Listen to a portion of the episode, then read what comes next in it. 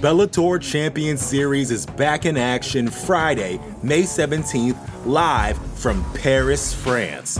Reigning bantamweight champ Patchy Mix defends his belt in a rematch against dangerous submission specialist Magomed Magomedov. And Cedric the Best Doumbé makes his Bellator debut in front of a home Paris crowd versus Jaleel the Realist Willis. Don't miss the action live at noon EST on HBO here in the US. And visit Bellator.com slash watch for information on how to watch around the world. This is the very first time you'll be able to stream a Cedric Doumbé fight here in the US, so make sure you don't miss it. Support for this show comes from Sylvan Learning. When children love learning, they can tackle any challenge life throws at them. Sylvan's Insight Assessment can help you determine if your child is ready for what's ahead.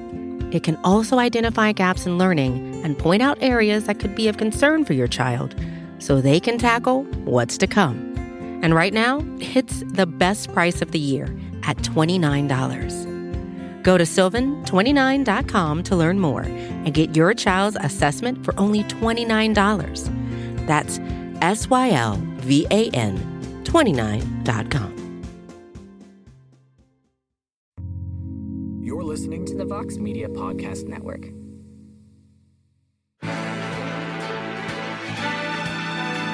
Live from MMA Fighting Studios, this is Between the Links. And now, your host, Mike Heck. The iconic voice of Esther Lynn welcomes you to a brand new edition of Between the Links. And look, there are very few times in the history of this show where the topics, the cycle of the topics in particular, have a super duper short shelf life. And last week's show had a shelf life of probably less than 24 hours because UFC 279 looked a lot different than the card we ended up getting this past Saturday. We didn't get Khamzat Chimaev versus Nate Diaz. We didn't get Tony Ferguson versus the Leech. We didn't get Kevin Holland versus Danny Rodriguez. Everything shifted because of Khamzat Chimaev and his massive weight miss. And despite all of that, Khamzat Chimaev might be the most interesting story in all of MMA right now, which is something we will certainly be discussing on this program today. So let us introduce the very fresh, caffeinated participants.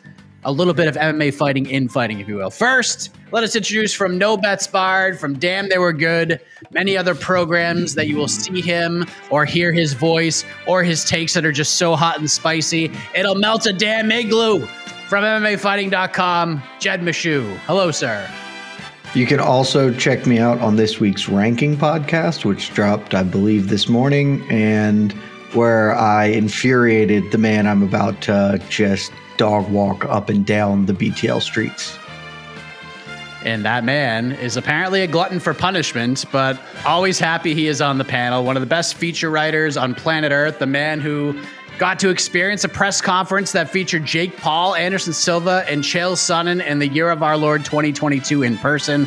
He is the deputy editor of MMAfighting.com and a nominee, by the way, for MMA Journalist of the Year in the annual Fighters Only Awards coming up at the end of the year. He's got my vote. Shaun Al-Shatti. Hello, Papa. Welcome back.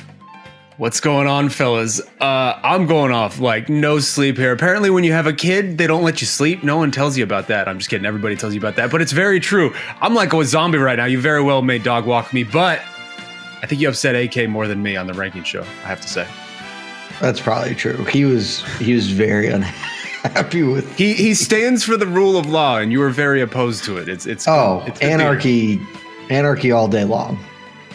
Uh, I cannot wait to listen to this later on today, but let's get it. The rule of Go law ahead. has no place in MMA. I mean, let's just be real. After UFC 279, we're going to pretend like like structure and order order reigns supreme in this carnival sideshow sport we do. We're creatures of chaos, baby. Creatures of chaos. That's right. We sure are. Uh, so let's get into this thing. Before we get into the actual topic at hand and Nate Diaz moving on and where he may end up, Shaun, I want to start with you because we didn't get to talk to you on the post fight show.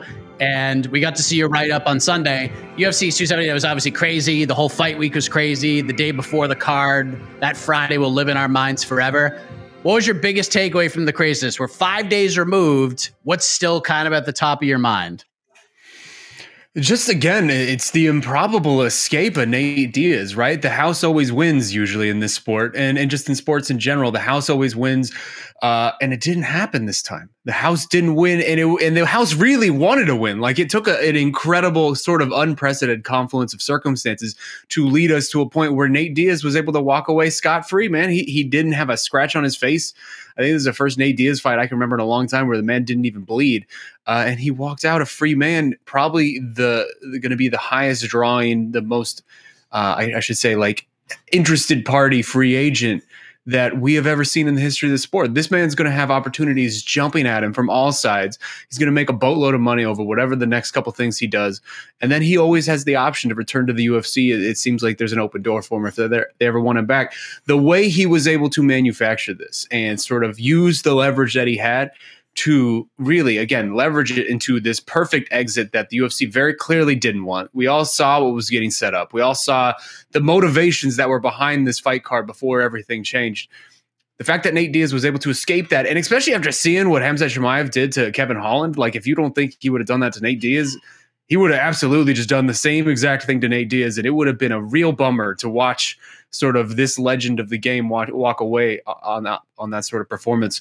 So the fact that he's able to get out intact, pretty relatively intact, it, it, off a win, looking kind of smelling like roses, kind of smelling able to say, you know, hey, I, am three and zero oh this week. I, I, beat three guys this week. I, I have the win over Khamzat Chimaev, even though we know he doesn't it's all it's all coming up for Nate Diaz, man, and it, and it really took an improbable series of circumstances. But sometimes it's just being lucky and being the right guy in the right spot. And, and Nate's been that a couple different times in his career, and frankly, that's karma coming back, right? Because for so long in this guy's career, he was underappreciated and underpaid. And these last few years, he's really been able to make the best of it. And he's about to make an insane amount of money. Jed, five days later, what's your biggest takeaway from UFC 279? Ooh, uh, man. The heart wants to say what it is, and so I'll do it. I'll stand on my hot take corner, and I know everyone's going to hate me for it, but it's the Hamza Chimaev's the best welterweight alive, man. And like, I know that that's not the popular story, or and I know that Hamza didn't make welterweight. Recognize this, but like the Nate thing felt good, and it's certainly in the immediate aftermath. That is the thing that's like, wow Nate Diaz dodged the bullet, like all the bullets, machine gun level matrix dodging of bullets to somehow escape this horrible situation. But when you go, if you go and rewatch the fight or whatever, and, and then it's just like, I mean, this was awesome. I'm happy for him. Now he can do this whole separate thing. It's whatever. Like, I don't, because I don't care that much about him boxing Jake Paul or, or whatever. Super happy he gets paid but he didn't look good in that fight, and neither did Tony Ferguson. And that's a, to be expected. But Hamza Chimaev looked like the best fighter I've ever seen. And uh, we had this argument on uh, on the ranking show, so make sure you go check this out. But my basic statement here is that I know that all this bad stuff happened. I am not here to forgive or forget that. But the fact of the matter is, we've never seen anyone even remotely like Khamzat in this sport. Khamzat is doing to top 10, top 15 world class professional fighters like Kevin Holland the same stuff Bo Nickal is doing to dudes on the contender series.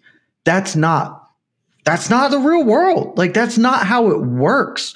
You expect world class prospects to do this to other people in regional shows, in smokers in the Midwest, you know, an Xplode Fight Series or whatever. But when you level up, when you step up to the top level of competition, you can do it once. Maybe you get lucky and you do it twice. And we all thought that Gilbert Burns meant, oh, okay, we he's he's finding his level now. We're not to have it. Nope. Kevin Holland got run through like Khamzat was a literal train. Like it was absolute dominance in the most explicit way possible. And I can't help but think about like my thinking when I think of 279 sure it's all about the anarchy. And then it's like holy hell man. Like i don't know how you beat that dude in a fist fight. Like that seems not possible to me. And so that that's the takeaway for me. He's the best fighter in the world at his weight class and i think his weight class is 170 Well, coincidentally enough, we're going to talk about both those storylines, but we're going to talk about Nate Diaz first. Jed, I mean, we've talked a lot about him falling upwards, finishes the UFC contract with a win, a fight that was much more competitive and correct than the Chimaev fight, a submission, the cool moment, whether it happened at 209 on the clock, 208, who really cares at this point? But Nate gets the win. He'll can be I, can heading I, off. Can I, can I make Yes, a statement please. on that just very briefly? Have fun, people. And this is directly to Alexander K. Lee, who has been staunchly against it because order and rules. Like, no, it's just way more fun if he if he won the fight at 209. Like, live a little, dream, dream for just a moment. It's okay to like things and for things to be fun. Well, I mean, funny you mentioned dream because Nate was has been dreaming for years about heading into free agency and What leaving the. UFC. And one would assume he's going to go box Jake Paul, but like Shaun said, with the way that his UFC run ended, how tough the last few years were for him to go out the way that he did, he actually did not slam the door behind. He said he wants to come back and be a world champion, and who knows if what that actually means or if that's even possible. But do you believe him, Jed, when he says that the door is open for a return? When when this comes out of Nate's mouth, do you believe him? Like, what would you rate the chances that Nate Diaz ever has another UFC fight? Oh, I believe him because whatever your thoughts on Nate Diaz, man is very, very good at business. Like he absolutely understands what what the lay of the land is, how to maximize his worth, what his worth is, and he did the incredibly professional and smart thing of not burning bridges. Like just don't there's no reason to because maybe in a couple of years I will want to do that and they will offer me a big bag of money and I will want to come get it. Now, just because I think the door is open, I don't think he will walk through that door ever again. I, I would put it pretty low that he does come back just because he's going to make a lot of money to box Jake Paul. And then, hell, who knows? Maybe he makes a lot of money and boxes Logan Paul or Anderson Silva or whatever. You know, there are other things outside, though I do wonder how long the shelf life on that really exists. He has multiple opportunities ahead of him outside of the UFC and he's not young. I think he's 37. So if he spends the next two years doing that, it's not impossible for him to come back, but it, is impossible for him to come back and be a champion. That there's no world in which that actually does happen. And so I think, especially with, I think he's going to really enjoy being being his own boss. You know, Conor's going to come off free agency pretty soon. He can do the Conor thing, and when you've got Jake Paul and Connor money, then he doesn't need to ever fight again. And then it's just a question of does he really want to go back into the situation where the UFC has control over him? And I don't think he's going to want to. So I put it very, very low, like less than 10% we ever see him fight in the octagon again. But it's certainly not like a 0%. Shaun, in your heart of hearts, was that the final Nate Diaz fight inside the UFC octagon, or did he perform his best George Costanza, just go on a high note and never look back? Leave him wanting more, Mike. You got to leave him wanting more always. Uh, no, I mean, I think I think there's a pretty healthy chance that was probably his last fight in the UFC, but I'm not going to rule it out entirely. I would put it at 25 percent, uh, a good one in four, because I, I think the roadmap from here, at least in the immediate, is, is pretty clear, right? Like whatever happens with this Anderson Silva Jake Paul fight, Nate Diaz is probably going to fight Jake Paul either way. But if Jake actually does break my heart and beat Anderson Silva, that fight's going to be obscenely huge. Like Jake Paul, Nate Diaz is going to make Nate Diaz 10, 15, maybe more million dollars. And then, as Jed mentioned, the Conor McGregor thing sort of lingers over all of this because Nate is starting this fight promotion, Real Fight Inc. He's going to be able to do a Real Fight Inc. Uh, a slash McGregor Sports and Entertainment trilogy fight at some point down the line. It feels like both these guys have set up sort of for this and have talked about this, maybe not internally, but it seems like they're both of the same mind with this. Who know Conor's contract is going to run out relatively soon. Not it's not in the immediate, but it's out there in the distance, and the UFC is paying attention to it. If they are able to finagle that to where they can have their third fight under their own banners, promoted by themselves, it'll be massive. They'll, they'll be able to take the lion's share of the profits. At that point, Nate can walk into the sunset and never have to do anything again and have close to generational wealth, right? Between the Jake Paul fight and that. So it feels like there's a very easy roadmap for him to get where he needs to go. Uh, and, and I, w- I think at that point, why go back to the UFC unless it's for some type of one off? And so I could see him doing that ultimately. If, if he's able to make all this money and then there's something in the UFC that he finds interesting, coming in almost like a LeBron James signing these one fight, one year contracts like he did with Cleveland for a while or Miami or whatever, just coming in doing like a one, one off, one fight contract with the UFC and then getting the hell out again, that type of thing. I could see something like that. He's never going to be locked down, though. He's never going to be locked down. Like, there's never going to be a fight, fight Nate Diaz contract in the UFC again. That type of thing. So, just to add to this, because this isn't get talked up talked about a lot, but it has popped up here and there this week. Shaun Nate's obviously a very hot commodity right now, and like you said, he's also very wisely started his own promotion, announced it at the beginning of fight week. Brilliant move. But you know that every single promotion is going to take a big swing here. Bellator, PFL, One, all of them. All of them. In fact, oh, yeah. and they're no dumb one, if they don't. They're dumb yeah, if they don't. Absolutely. In fact, no one has been more aggressive out of the gate here than freaking BKFC. They will throw money at him and they want to offer him Mike Perry, which would be a very big fight for them, It'd be the biggest fight they ever did. And they would pay Nate to make that happen. But you said the five fight deal getting locked down for the UFC, probably not a thing. But is there a chance at all that Nate Diaz has fights in other promotions outside of the UFC or outside of something that his promotion will not be heavily involved in? So if there are other companies that aren't willing to put a 50 50 type of co promotion on the table, do you see a world where Team Nate Diaz even entertains these offers from any other promotion? Not really. I think it would have to be a Godfather offer, really, like, like an offer that you just straight up can't refuse. And I don't know that there's that kind of deal out there, unless it would be like a co-promotion. Because I think at this point, that's what Nate Diaz would be looking for for anything, where it's going to be Real Fight Inc. slash BKFC or or anything like that. Who knows if that's even something he's interested in? He hasn't really given his, tipped his hand one way or another.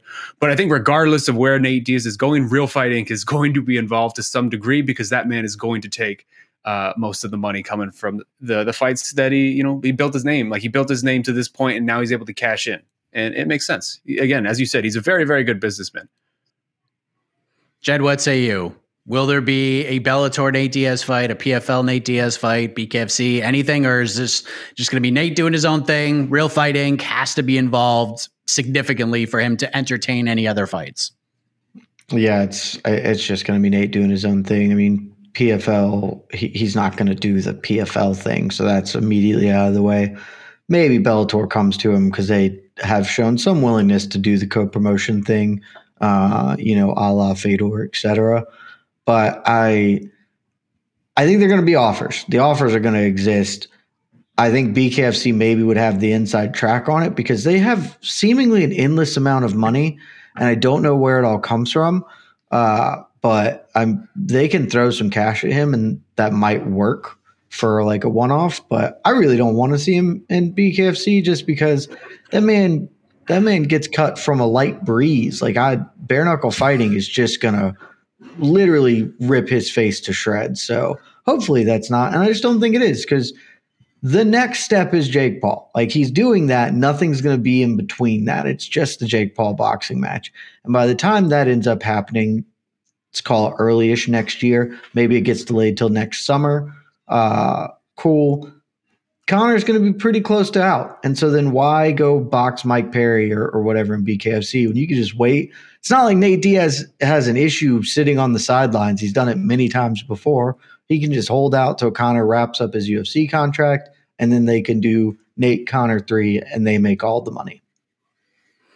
This will be a very interesting story to watch. Uh, I'm hoping the UFC will not do him dirty on the way out and they'll just cut bait. They don't hold him for the three months or give him the matching clauses or anything like that. They just let him go and and fly birdie fly. But we'll see. We'll see. But we're going to move on to that other massive story from UFC 279 coming up next. But the point for round one goes to the man is bringing the heat. Despite not having any sleep, Shaheen Al Shatti is on the board. It is one to nothing. The Bellator Champion Series is back in action Friday, May 17th, live from Paris, France. Reigning bantamweight champ Patchy Mix defends his belt in a rematch against dangerous submission specialist Magomed Magomedov And Cedric the Best Doumbé makes his Bellator debut in front of a home Paris crowd versus Jaleel the Realist Willis. Don't miss the action live at noon EST on HBO here in the US. And visit Bellator.com slash watch for information on how to watch around the world. This is the very first time you'll be able to stream a Cedric Doumbé fight here in the US, so make sure you don't miss it. All right.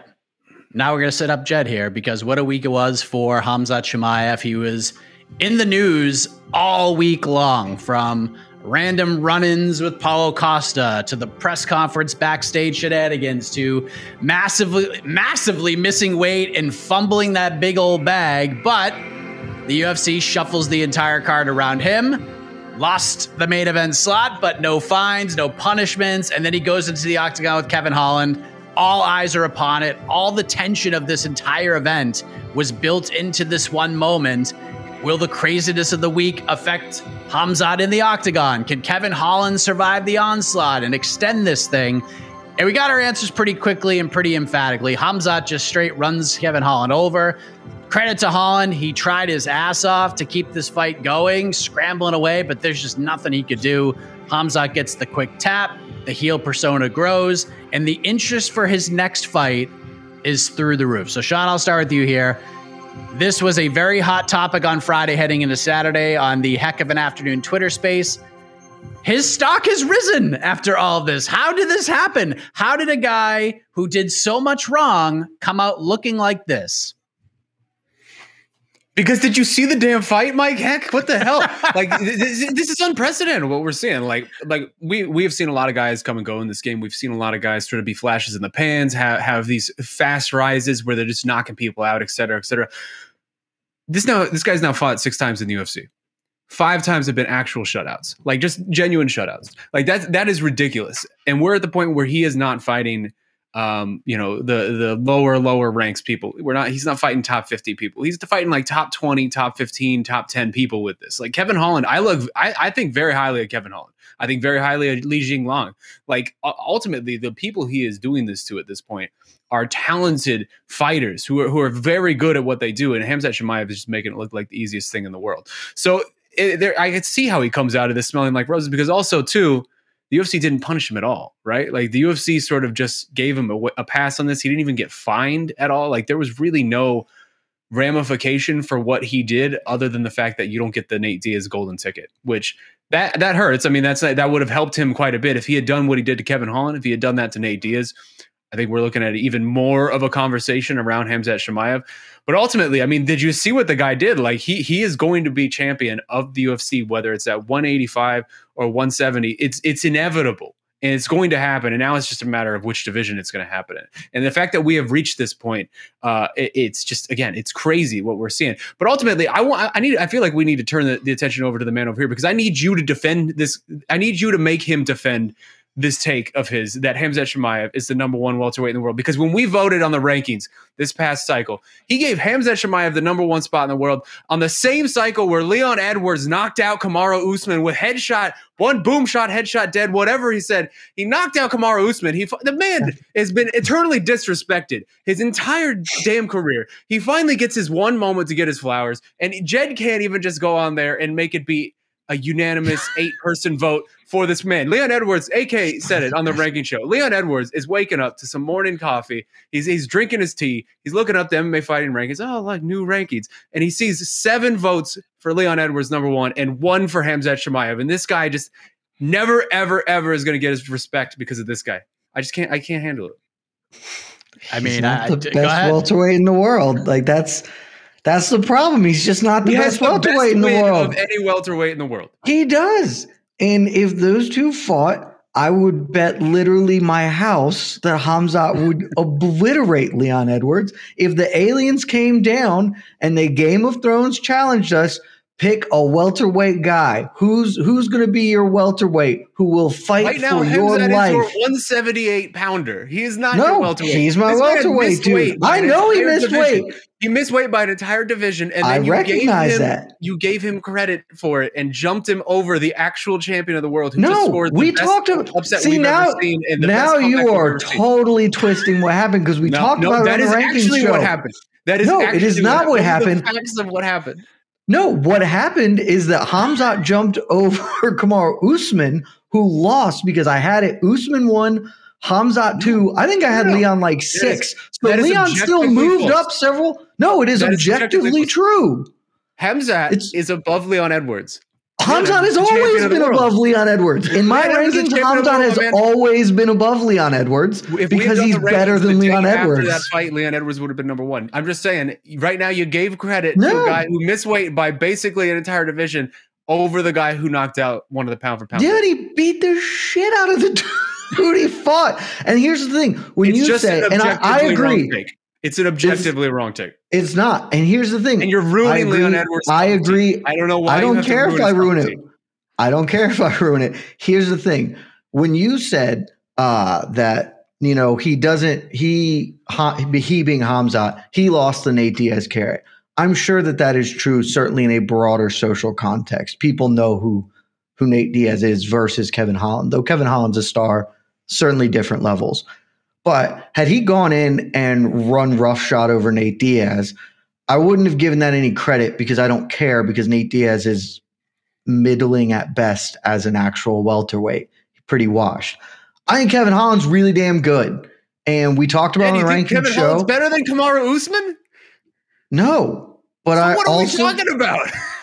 I don't. that- I genuinely don't Holland understand why you guys get so mad because I've Because you- explained it a hundred thousand times. Jedlock, My rankings are not based on what happened. Holland in a different No, division that doesn't actually exist. That justifies being the number one in the world at 170 when we're not even sure that this guy can make 170 right now. I'm Like, we don't hundred actually- percent we're sure out he here can make 170. saying like he, he might have to be a middleweight. Like, and you're giving him the number one spot over the guy who is eternally disrespected and just came for one second. You guys are just so mad about the Leon thing. We're acting as one. We're acting as if gave him the Leon beat Usman pillar to post when he super didn't. You were grasping then- for any reason not to put him at number one, and you found it. That's it. No, I'm not. I I have said this from day one. My rankings are based on who would win in a fight. It is not based on results. If you're doing results, hundred percent agree. Leon has to because he beat Usman, who has the best results in the division. If But that it is true, you the you primary importance of my rankings true. is who do I think would win the fist fight. You,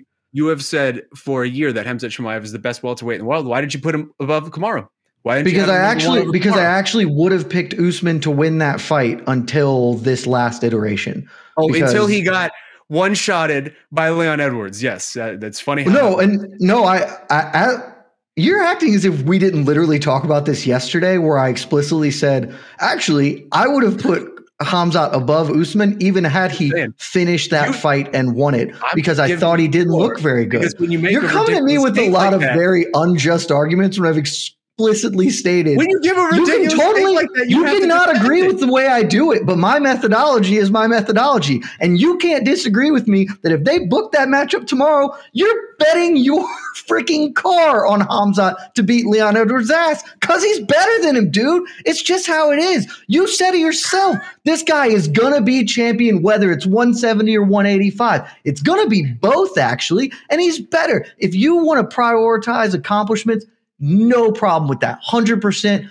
Leon has more of them than Khamzat. But this dude has blanked four of five fighters in the UFC. That doesn't happen. And if they fought tomorrow, Leon is going home in a body bag. So he's my number one until such time as he loses or shows me that he is definitively not a welterweight. Because I get it. Big weight miss, super bad.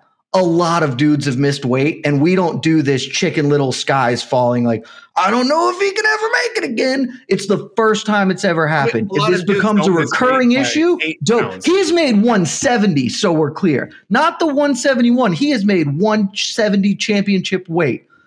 If it happens again, I'm absolutely willing to to reevaluate and say nah. But I'm not listening to what people say or whatever. Or this this general fear because he's never had the issue before. So why should I why should I look at this as this is a recurring problem and not this is a one-off instance of odd?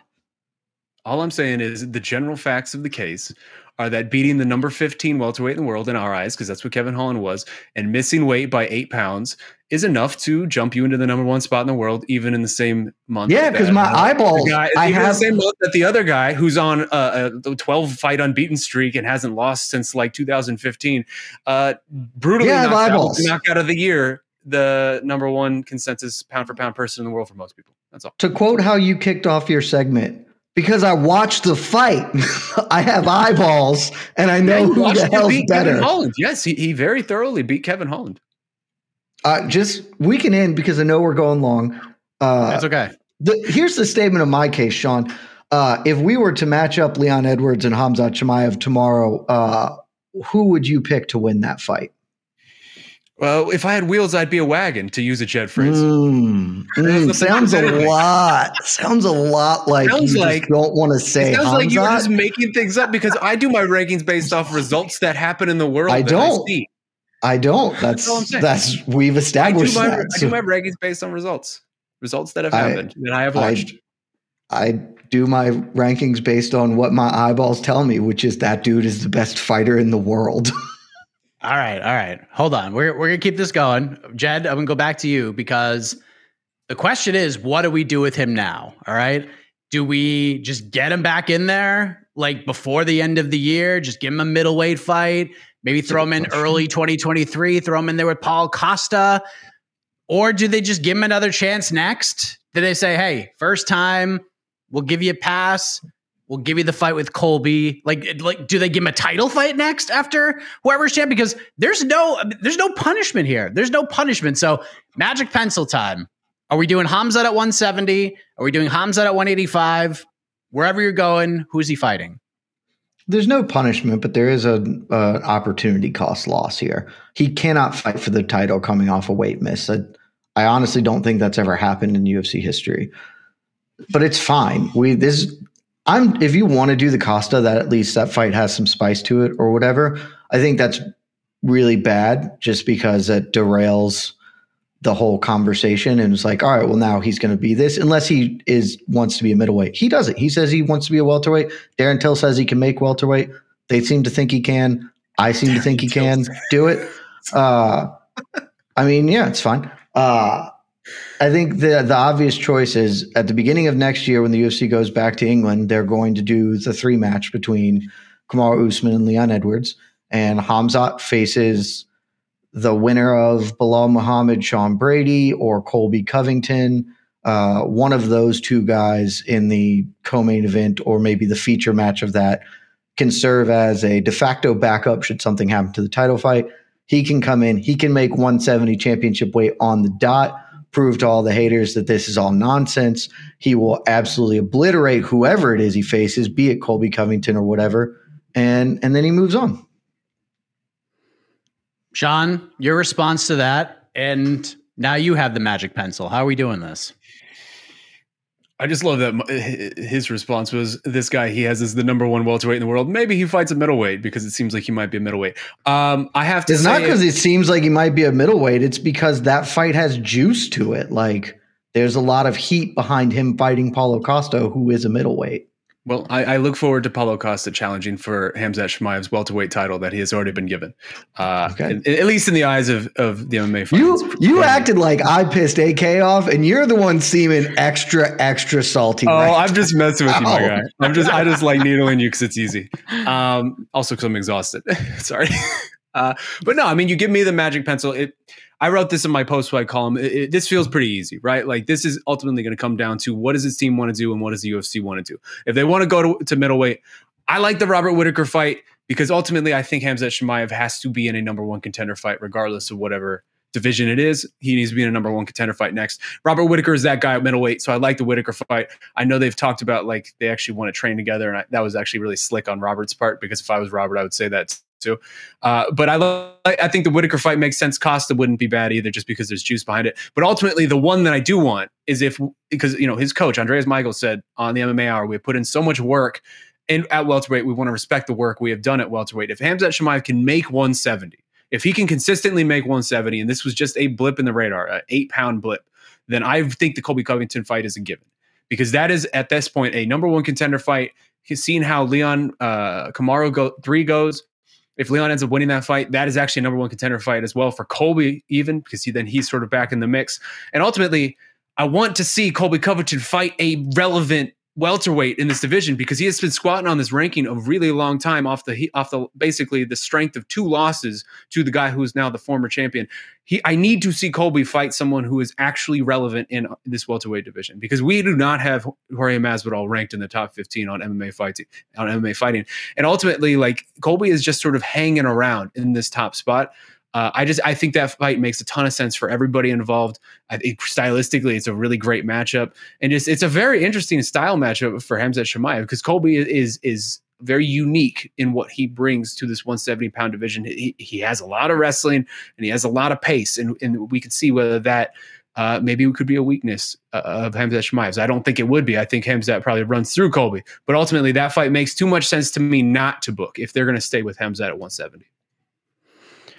No one wanted the Robert Whitaker fight heading into 279 more than I did, but after seeing their back and forth, I kind of think Robert Whitaker would be a really good influence for Khamzat Chimaev. So let's just hold off on that fight and let and let, let take some of that Bobby Knuckles, you know, some of that stuff between the ears. Maybe we could transfer that over to Khamzat. I think Bobby Knuckles will kind of put him in the right spot. But real quick, I do want to touch on this. Shaun, Tony Ferguson, you have been the driver of the oh, El Cucuy train for a long time. Why do, we, why do we have to do this?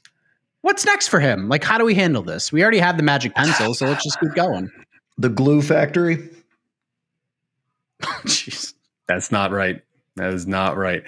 Um, man, I don't know. That was a bummer, right? Like I'm, I, I'm not gonna sit up here and say that wasn't a bummer. It was less of a bummer than it probably would have been had he fought Li Jingliang, but it was still a bummer. Ultimately, we can all see it. We, this is not the same Tony Ferguson that we all fell in love with. This was not the same Tony Ferguson who established himself as one of the greatest lightweights to ever lace up a pair of four ounce gloves and put together one of the greatest streaks we've ever seen in the history of that division.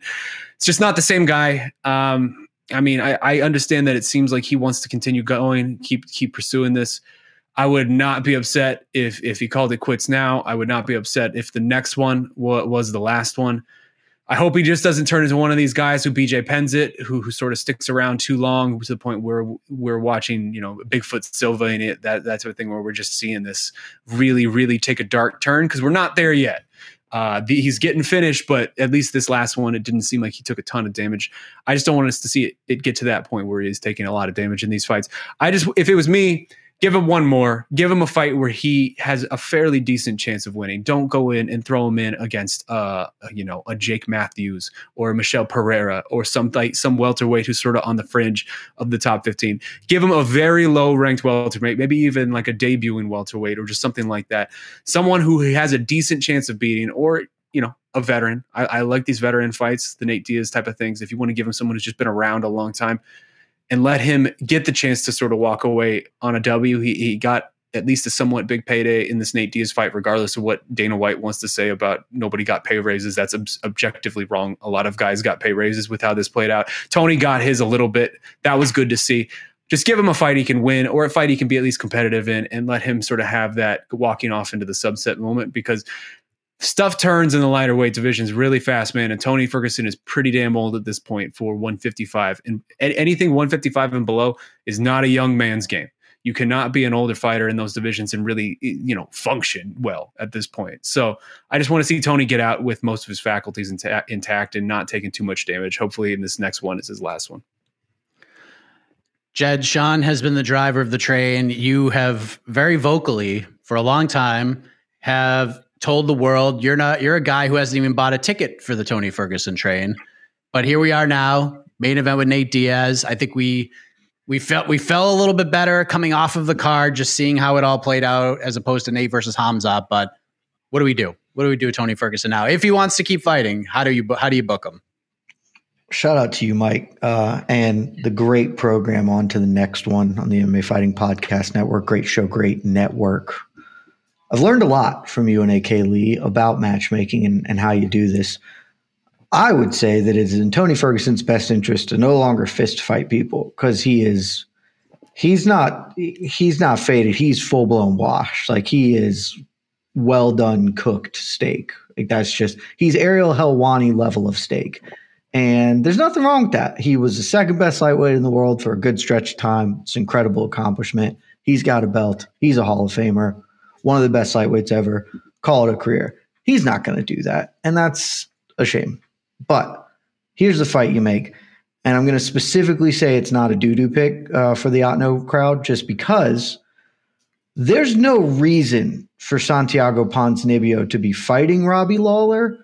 That fight is stupid and I don't like it because Ponzi's scheme still has some juice left and Robbie is also on the faded side of cooked. So we're going to just go ahead and pull Ponzi scheme out of that fight and we're going to plug Tony Ferguson into it. And Tony Ferguson versus Robbie Lawler, two guys who don't have their fastball, probably don't even have their changeup anymore, but I don't know if that the fight's winnable. I would favor Lawler, but Lawler has been activity is, is a weakness of his, certainly as he's aged, and Tony Ferguson still can put forth a good amount of, of effort. So I think Lawler wins the fight, but that is at least two dudes who have won like one fight combined in the last 12 or something ridiculous. It's much more my speed. It's a dope fight. It's a Legends Tour fight. Let's do that one instead.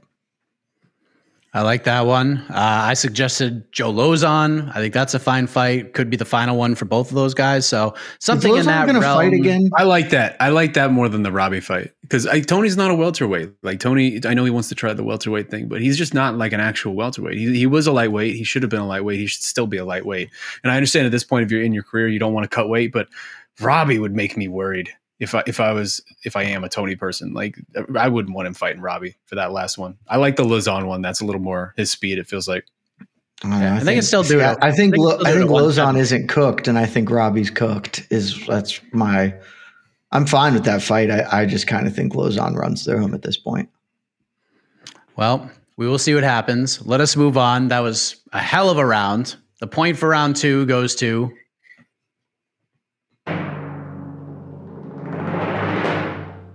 It goes to Jed Meshew. He was he was challenged to defend his take, and It's the best welterweight in the world, man.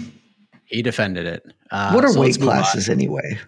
I understand how this show works, but you should not be giving credit to that bike hack. You should not be encouraging this this nonsense. Hey, listen, listen. T- you're speaking All I'm to a saying guy is- who had who had some very very strange pound for pound ranking picks. But we'll move on from there. Check So- back. It. Why don't we just circle the wagons and talk about this middle of next year when we've got a welterweight champion? His name is Khamzat Chimaev. Yeah, I have Khamzat on my pound for pound list way higher than anybody else does, it, including Jed, infinitely higher. How high But- do you have him? I don't remember. Top ten. I That is I can't. I if if I did my pound for pound rankings by feel, he would be one of the like four, like four or five. Yeah, I wanted be, to go It would be but I just Volkanovski and then like Chimaev. Number two, probably. uh, let's move ahead to something that will have no effect on the MMA Fighting Global rankings.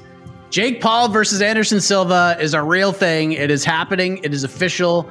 October 29th, Glendale, Arizona. We had a pair of press conferences earlier this week between these two guys to kick things off and freaking chill. Peace, Sonnen, which was a lot of fun. But Jed, this is not your typical Jake Paul press conference. He was very respectful of Anderson Silva. And while controversy creates cash, and Jake has a lot of it, and bad blood sells pay per views, this is a very respectful approach from Jake Paul towards a guy, a legend, one of the greatest fighters of all time in Anderson Silva.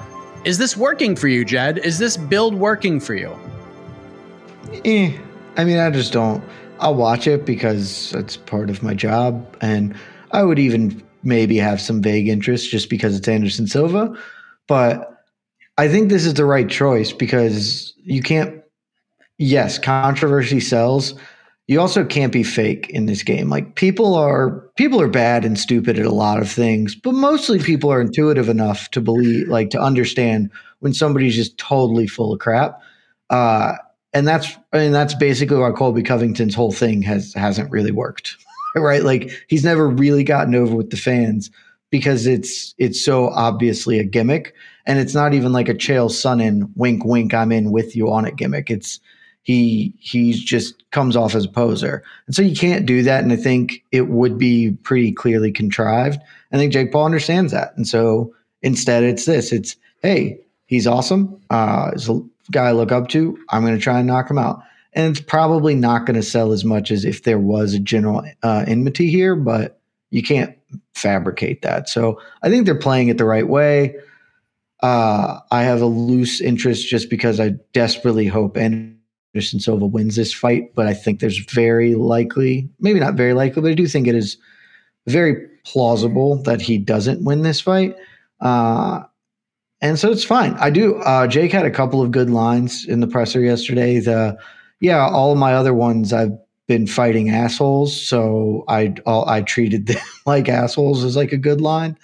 Uh, but yeah, it's it's just sort of weird and tame, and maybe it'll ratchet up a little bit, you know, in the next coming in the coming weeks. But because you know, I, I vaguely recall the the Mayweather McGregor stuff being pretty genial at first as well before the world tour just kind of sent it into a spiral of whatever that was. So maybe that's what happens here, but it's fine. Yeah, once once we got to Toronto, the wheels came off that train real quick. But uh, Shaun, you were there. You were there the other day for the for the Glendale one. But you also got to speak to both men in the scrums after the fact. Did it did it change how you feel about this fight in any way? Being around these guys, seeing the respect going both ways. No, not particularly. I mean, ultimately, I think it's just cool to see Anderson be so happy. Like, if, if, honestly, if I have any takeaways from sort of interacting with both these dudes and just being around that environment earlier this week, Anderson's just a happy guy now, and it, it, seems like there's a lightness to him that we didn't see at the end of that UFC run. Like this is someone who, for for the majority of his prime, in one of the greatest fighters of all time, obviously, he he really existed as a a I, don't know. I don't know the proper word that I'm looking for, but just uh, he was he was someone who loved the game so much, and that was like really his essence. Was he just his love of the martial arts, his love of the game, and we saw that slowly wilt and die and wither at the end of his UFC run, where he's going on this this nine fight run where he wins like one time and loses seven of them and gets knocked out a couple different times. Like, and the UFC still throwing him up against like Uriah Hall and stuff like this at the end of the run, where you, you can't just give this guy a layup. Like, you still have to give him a top fifteen, top top 10 middleweight like just give this guy someone someone that he could style on so we can see what we want to see out of anderson. And so it, it was apparent how, how, he felt at the end of that run that he got basically used and abused and he was just stuck in this situation and he had to find his way out. But now that he is in boxing it really feels like he is having a good time again. He is enjoying himself. He's taking the opportunities that he wants to do. And ultimately i think it's cool that he's taken this opportunity because it does seem like one where it's nice to see the different side of Jake. I don't really care one way or another about Jake Paul, but it is nice to see, you know, the him respect this legend because if he was coming out guns blazing like it was against Tyron or Ben or whoever and really trying to fire shots at Anderson, I feel like it would just look a certain way that'd be very bizarre because like how do you how do you do that to old man Anderson? Like this is a man who, who obviously deserves respect. Like you can't talk shit to this guy. Like he, he's just the the happiest guy in the world over there smiling, saying wow to every question. Like it, he's just a, a, a great dude dude over there. You can't disrespect him in that capacity. So I don't know. It's it's just fun to see Anderson. I think having fun. And ultimately, I sort of side with Jed on, on a lot of this of where just like I, I hope that Anderson doesn't lose this fight. I hope if he does lose that he doesn't get knocked out because I'll be there. It's in it's in Glendale, so I'll be there, and that'll that'll really hurt my soul to see. But ultimately, like it's it is what it is. I'm surprised Jake's doing it. Anderson is much bigger than him. Anderson is still a very capable fighter. It's a much it's easily the mo- most competitive version of this Jake Paul circus that we have seen. And I will add one other note that I, am really glad Showtime involved Chael Sonnen because this was like the, to me the coolest part of the whole two day tour that we just did was seeing the Chael and Anderson interactions because there was a moment like 12 years ago if you would have suggested to someone go back in time 12 years ago and suggest like hey these two guys are not only going to be like on good terms but they're going to be pretty friendly with each other and hugging and, and telling stories that person would have just thought you were crazy. Like they would there would have been no possible way that that we ever landed in a timeline where that's happening because their their rivalry was so fiery and it was so heated and it was so contentious and it just dominated the sport for like two or three years. It elevated them both to levels of superstardom that was previously unheard of for both guys, and it just felt like they were going to be the the two forever at each other's throats and to now see them as kind of like old men and talking about old times and when i when i did my interview with chael he had a really interesting i thought perspective on how you know when Anderson's career dies, my mine dies, and he still feels inextricably linked to to sort of Anderson and this run that he's still holding on to at age 47. And it was it was it's just a very cool perspective to hear from Chael and. I just loved everything about their interactions the whole the whole week. The, the barbecue talk in LA, like I thought all that was very cool. It's it's eight rounds, right? This is an eight round fight. I believe so. Yeah. I've never wanted a draw so badly where Anderson like doesn't lose, but then Nate can still get as a, a, still significantly big fight with Jake Paul, be the guy that could potentially be the first to beat him. I don't think he would, but I actually think a draw would be like the best case scenario here. A competitive fight, not like what we saw in Tampa, because that fight was friggin' terrible until Jake Paul knocked out Tyron Woodley. But that was that was just one of the worst fights I've ever seen until the knockout. But just a competitive fight, respect shown, a draw, everybody wins, nobody wins, but we all win at the same time. So we're going to move on because the second round was like 15 minutes past time. The point for round three goes to.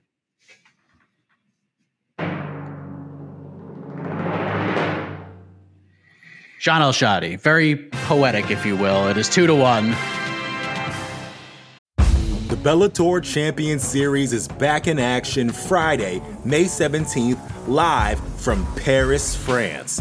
Reigning bantamweight champ Patchy Mix defends his belt in a rematch against dangerous submission specialist Magomed Magomedov. And Cedric the Best Doumbé makes his Bellator debut in front of a home Paris crowd versus Jaleel the Realist Willis. Don't miss the action live at noon EST on HBO here in the US and visit bellator.com slash watch for information on how to watch around the world. This is the very first time you'll be able to stream a Cedric Doumbé fight here in the US, so make sure you don't miss it. Another day is here, and you're ready for it. What to wear? Check. Breakfast, lunch, and dinner? Check. Planning for what's next and how to save for it? That's where Bank of America can help. For your financial to-dos, Bank of America has experts ready to help get you closer to your goals. Get started at one of our local financial centers or 24-7 in our mobile banking app. Find a location near you at bankofamerica.com slash talk to us. What would you like the power to do? Mobile banking requires downloading the app and is only available for select devices. Message and data rates may apply. Bank of America and a member FDIC. Uh, can I can I just quickly break the fourth wall real quick? I know we're pressed on time. Casey, our, our, producer, actually got to do a face off with Anderson at one of these press com- stops in LA, and like I can't imagine Casey. Like, what's it like looking at that dude's in the in the eyes when he's like turned on? Like it's serious. Like it's it's not a joke why anymore. Did, and he's all of a sudden. Why didn't like, you ask Anderson? You should have asked Anderson what was it like looking in Casey's yeah. eyes. Mister Thirty Twenty Four. Anderson's um, lost. Casey hasn't. Just saying. Mr. Man who's all those, about those, results. Those are facts. Those are facts. Those, those, I mean, I'm not, I'm not, gonna I'm not gonna say Jed's lying. Uh, you were right. Uh, Anderson is at least right now because he's not cutting weight to 186 or whatever the fight's supposed to be at. Um, Anderson's big. He was actually much bigger than what I, I, I thought he was gonna be.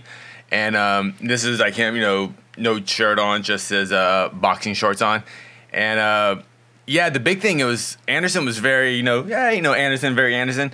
But then as soon as Esther said, "Okay, we're gonna do, we're gonna do kind of fake face-off photos," um, can you look at uh, my assistant? And I was standing there, and you know, I kind of put my hands up, and I thought Anderson was gonna be kind of jokingly, but man, as soon as he did that, he just he's giving it to you. He's he just pro. locked in like that, and I was just like, ha ha ha, and I thought he would laugh too. Nope. It was just like oh, I, I got I legit got like I feel like I insulted him by even looking directly in his eyes. That let me just say that like it was an insult to look at him. So I guess that that sums it up. It, it was um oh that's yeah. terrifying. Yeah, it was it was that's terrifying cool but freaking awesome at the same time. yeah. Yeah, he's a big dude. Anderson's a big guy. Uh, so let's let's move on and fast forward to this Saturday because the UFC is back and the wonderful, dynamic, boisterous UFC Apex The hangover from UFC 279 is still real. There are some fights that stick out. We got a very competitive main event between Cory Sandhagen and Song Yadong. Top three fights are pretty good, but Shaun, top to bottom, how are you feeling about this one? We're coming off 279, all the storylines. We were exhausted before that freaking fight card even began on Saturday. And now we have to fast forward another week. Here we are. What do you think of this card? Are you are, are you are you excited? Are you giddy for UFC Vegas 60? I'm just brimming with excitement. Mike, can't you tell? I'm just so excited. I'm giddy. I'm overwhelmed by it. I can't. No, it's a terrible card. It's a crap card. Like it's a one fight card. It, it is. It's it's a really really bad card. Like we've been getting quite a few bad cards.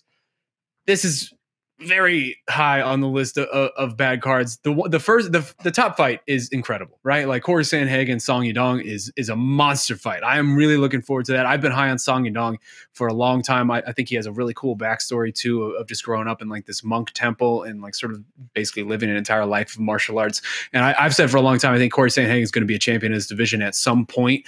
Uh, maybe I'm getting maybe that that take in that stock is at its all time lowest right now, but ultimately I still feel really good about that that prediction. I think at some point he's going to take it. But other than that, like this card is what it is. I'm, I'm, sure it'll be fun. I'm sure it'll be fine. It seems like lately these really terrible one fight cards end up actually just being full of, of fun finishes and they're almost like regional cards in that sense. Where if you go to like your just local regional card on a Saturday or a Friday, it's a lot of like fun action and stuff. I'm sure we're going to get some of that, but just in terms of name value and actual, you know, ramifications and stakes and things, results that matter and guys that we're going to be talking about as top 10 guys in the world, this is not it. Jed, is this a skip the barbecue, skip the college football slate kind of card for you? I can tell by the face that, you know, maybe it is. I mean, the college football slate's kind of ass this weekend as well. So it, uh, it depends on how like keyed up you are to watch your home team. This didn't skip anything. This card is um it's 14 fights. Let's just start there. That's so many fights. It is generously an early card. It's 4 p.m. start time, which is lovely. But when you have 14 fights, it, it's almost like it doesn't matter. You're not getting yourself any extra because you're just loading fights. We don't need this many. Now, granted, Aspen Ladd is is fighting, so like that fight could fall off the card at any point in time. But that's one of the better fights on the card. So if we lose that fight, that sucks. Also, let me be clear. That's not a good fight. It's just one of the better ones, and certainly the most significant fight on the card outside of the main event, basically. So, like, we don't want to lose the things that are valuable, even if losing anything would at least trim us down make us a little leaner and and more palatable. Uh, I think the co-main event will be pretty fun, just because RoboCop's really fun dude. Like all of his fights have been pretty fun. So that's okay. Uh, is Andre Fili washed? I don't know. If, how interested are you in answering that question? Is that that will determine your level of interest here? Like, there's we've got some heavyweights on the main card. Always a good time to put heavyweights anywhere in a fight card.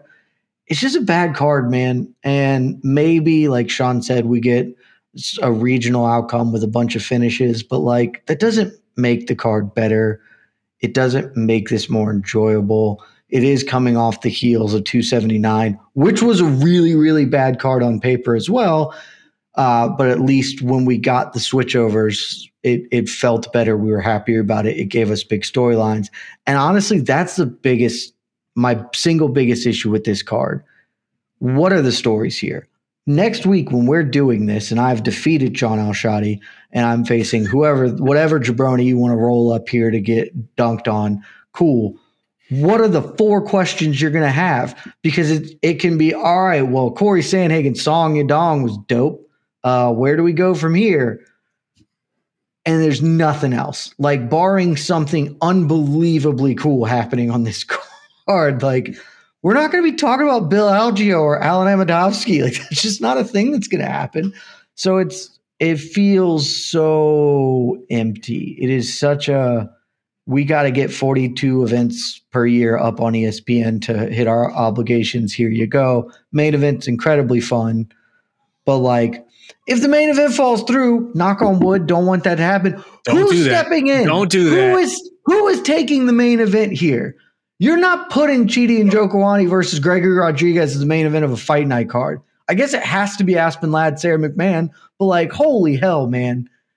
This is a tough one. I say it a lot, and a lot of fans get mad at me because I'm yucking their yum. I never want to yuck your yum, guys. If you want to watch this, have at it. I love you for it. I love your enthusiasm about the sport. All I'm saying is if you have other things to do, totally do them. This one is one you can skip and you can go to MMAfighting.com. It's a great website and we're going to have live coverage. We're going to have live blogs. We're going to have all of the limited stories coming out of this for you to catch up on. You can see the highlights and you can spend time with your family if that's something you choose to do. Now, if you don't have anything else to do on Saturday night, it's fist fights. Oh, you know, it's totally fine.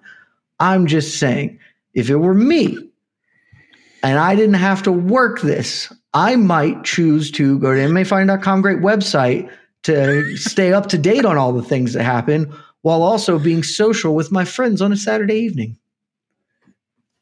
I mean, First of all, was let, let me say, forget your family. Hang out with us. We're your family. We're your real family. We love you so much. Also, the, the, we have to mention the, the man who has one of the greatest BTL appearances of all time is fighting on this card. Damon Jackson, undefeated, did the whole show while while running a damn treadmill. It's like true. that man thoroughly beat me while running a treadmill. Like that, we have to give that man some props. He is fighting this. But That he's going fight- to lose because that's going to be the fight you. That's your low key banger. I don't know if we're doing that, Mike, but I know for a fact That's- that that's- was your low key banger. that's That the correct answer. well, that's the answer. Yeah, Pat Yeah. Sabatini. Yeah. Yeah. Uh, so we'll, end with this. Jed, we're going to play a game of true or false.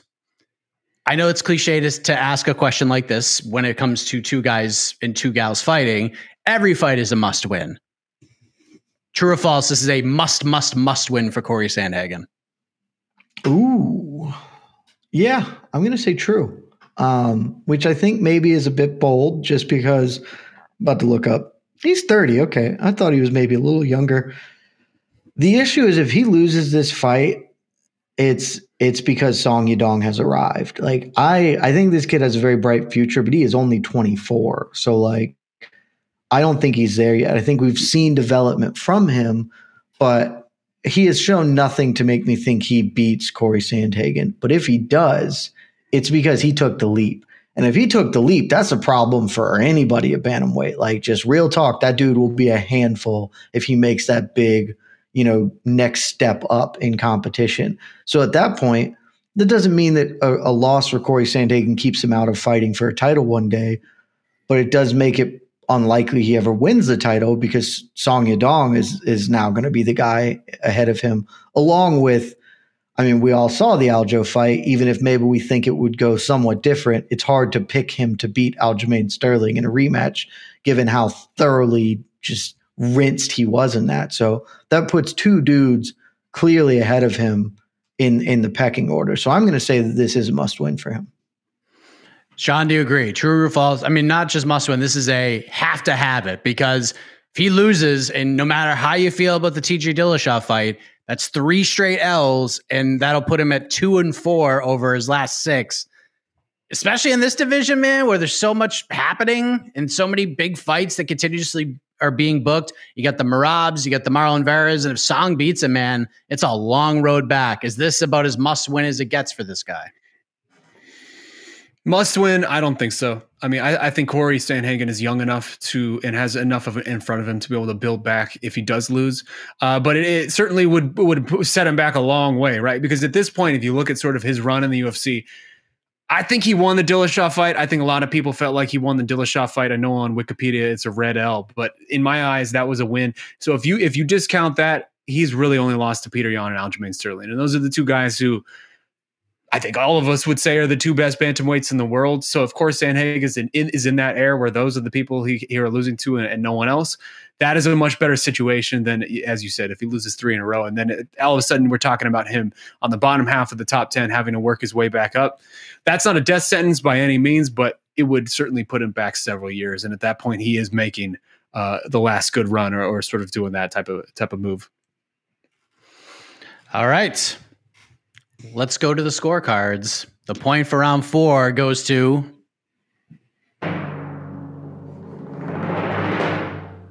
I mean, just a delightful comeback round for Jed Meshew. It is two to two. Swinging that hammer. All right, that means it is time for the knockout round. One question to decide it all. It'll be the same kind of a question, and you gentlemen could go wherever you would like to go with this. But Jed, champion's prerogative, my man. You're coming off the, I guess, the last appearance. So you've just been here so often, but have won so few times. So It's. I would have won last week had I chosen to go first. You handed a question that was go first and win. it was like, oh, okay, well, I can't possibly win because I chose to go second. So I got So what are we screwed on that. Uh, I'm trying to look at MMAfighting.com, great website, to see what stories we haven't talked about that uh that maybe Is this going to be who's the number one welterweight in the world? No, we already talked about that. His name is Khamzat Chimaev. In the same way you guys don't blame Charles Oliveira for missing weight. Whoa. Khamzat Chimaev. What? I, How is that comparable? same. He missed weight. They both missed weight. Yeah, you're right. A quarter of a pound is the, is the same as ten the pounds same. or seven pounds. It's sorry. It, it's it's it is what it is. Uh, I'm stalling, so I'll take the I, clearly, you're going second. Sorry, I it's a kinda hoping- binary. You make weight or you don't, Shaun. I was kind of hoping you would go first, but I will turn it over to Shaheen. He will go first. And what many people probably know by now, if you listen to the ranking show every month, Shaun is without Shaun, without AK, we're probably not doing what we're doing right now. Shaun has to take care of a parent, but on rankings time, Shaun has to take care of the whole staff. He is constantly poking and prodding us to get our rankings in in time to do all of these things. So he is no one is more aware of what is going on with these rankings than this man. So, what Shaheen might have seen since the pound for pound rankings have come out, people be upset. People have been throwing out some fire. They have been throwing out some takes, questioning the ability, questioning the only rankings that matter in all of mixed martial arts. So, Shaun, you are basically one of the co chairs of the MMA Fighting Global Rankings. In one minute, I want you to tell all these people, all these negative Nancy's, why they are wrong to question us. What did we do wrong in these pound for pound rankings? Because I feel like we've done nothing wrong. One minute on the clock, go. I'm not sure I understand what what you're asking me to do here. I'm, I'm at, you're asking me to defend the whole website. You're defending our pound for pound ranking, Shaun. You've seen the, Give, the give Shaun full time on the clock, Casey, yeah, because I'm gonna time. I'm gonna rinse him so he can take as much time. Why as he is wants. Leon higher than Usman? I thought you oh, guys the were Leon taking it thing. seriously. Yeah, Let- just defend I mean, the we can dive into the Leon thing because when these came out, Leon Edwards was number four in the world in our in our new pound for pound rankings, and apparently this is a crime to everybody. There were a lot of people very upset about it. I saw Mike Heck in the comments arguing with people. I saw Jed Meshew in the comments arguing with people. I don't understand the outrage. Dude goes out there and again just washes Kamaru Usman in that it, with the knockout of the year. I understand it's a comeback, but also he was very competitive in the first round. It's not this 24 minute ass kicking that some people painted out to be. You beat the number two pound for pound guy in the world because we had Volkanovski at number one. You deserve to jump up to that spot. He didn't. It's not like we were very egregious with it, and Leon's the number two guy in the world. Like Leon's number four. That's fine. I don't understand the problem with that. Usman's still like number six, I think, and and, and frankly. Leon should probably be like number five because the only reason he's not is because Casey just doesn't include any heavyweights in his entire pound for pound ranking. So Francis Ngannou is just completely gone. So that that sort of limits Francis Ngannou's ceiling. Uh, but either way, I don't know. People have problems with pound for pound, and it's very silly. Pound for pound is very objective. None of it. every- It's all just opinion. I mean, what, what does it actually mean? Because if you're if you're doing the old thing of like, hey, if if they were all the same weight, who would win? Then the answer is flyweights and bantamweights would beat everybody because they'd just be so much physically like they would have the physical skills over everybody else with the speed and everything. So people Where just Shaun's getting upset, wrong. and it's fine. All right.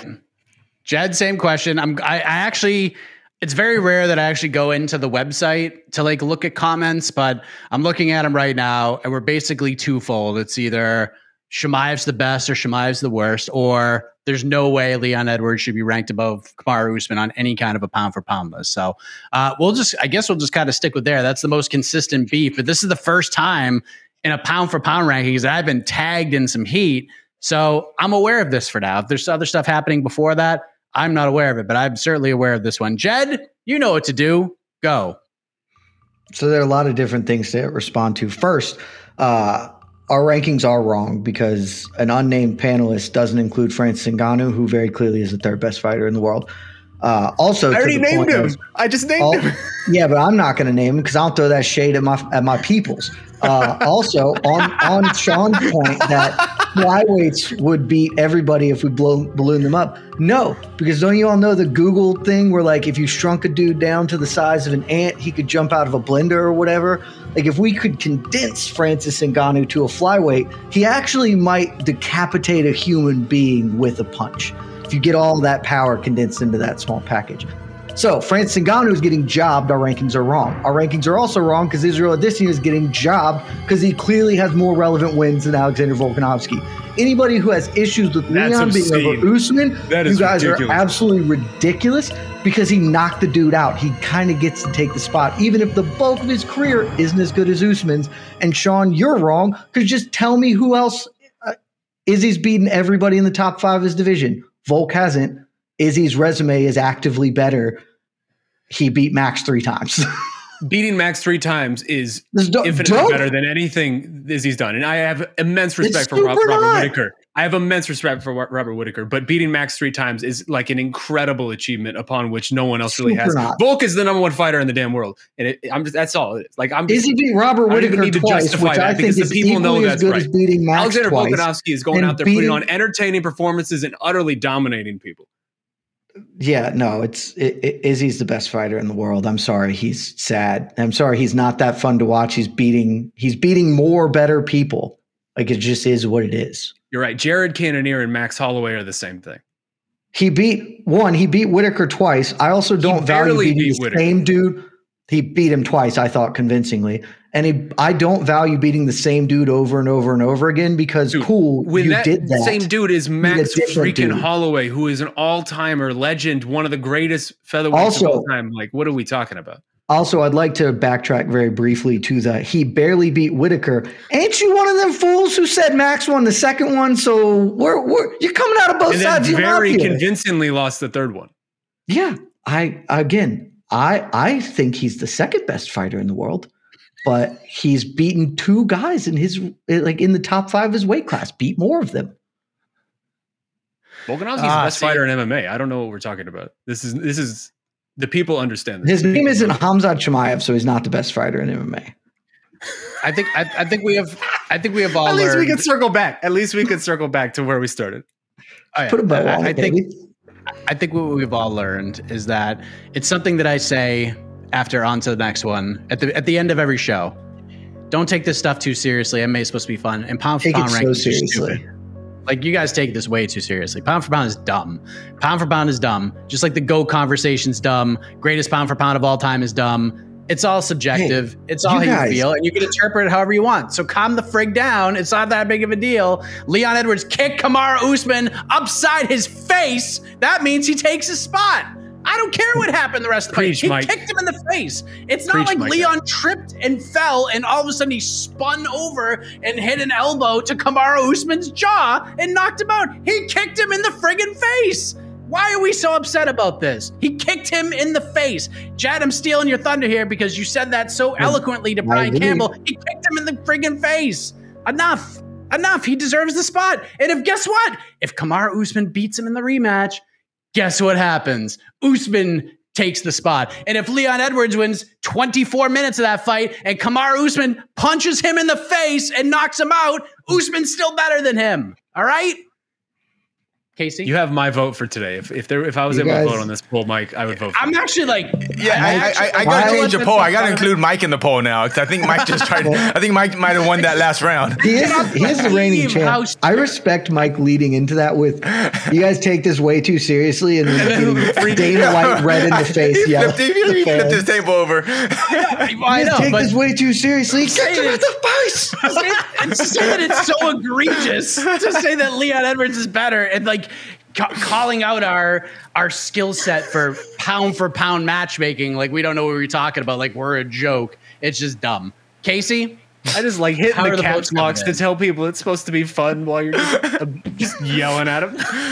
yeah this is fun. Now Jerks, you're we gonna had a good have time. Have some now freaking you're fun. gonna have fun This is fun. We're having fun.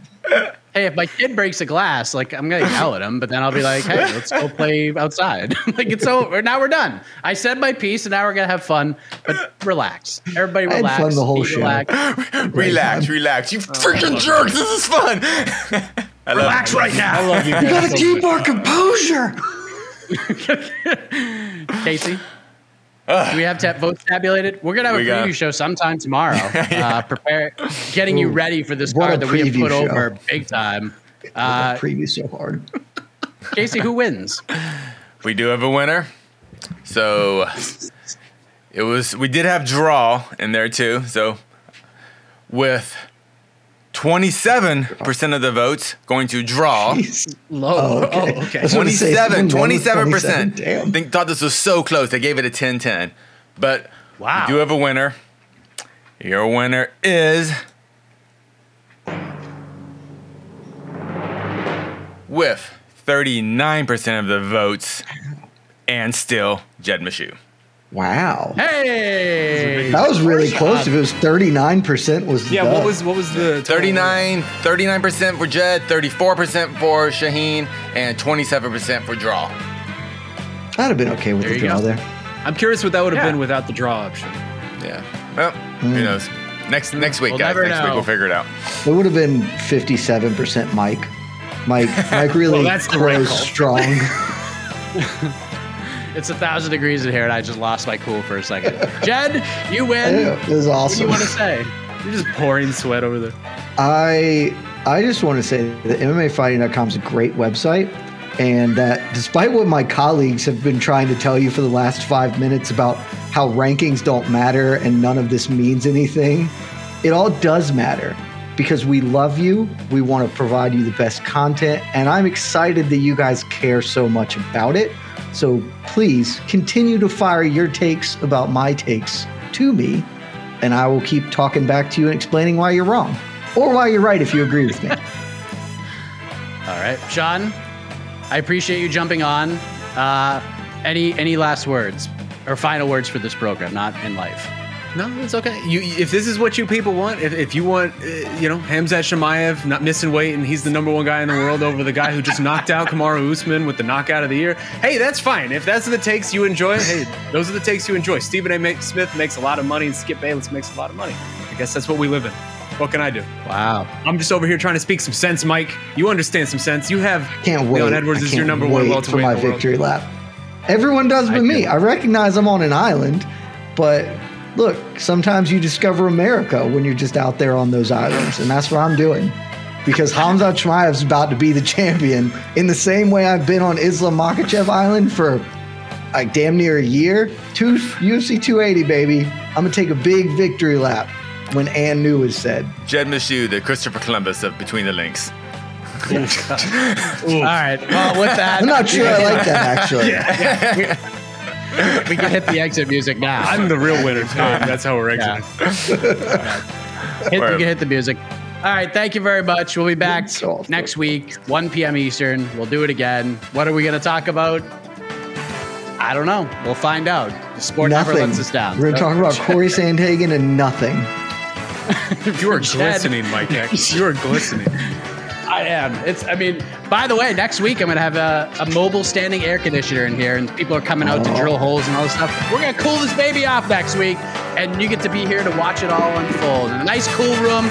Jed, for Shaun, I am Mike Heck, the iconic voice of Vesterland takes you home. Thank you, Casey. We'll see you back between the legs next week. Good night, everybody. This has Love been you guys. Between the Links, an MMA fighting production on the Vox Media Network. You're listening to the Vox Media Podcast Network. The Bellator Champion Series is back in action Friday, May 17th, live from Paris, France.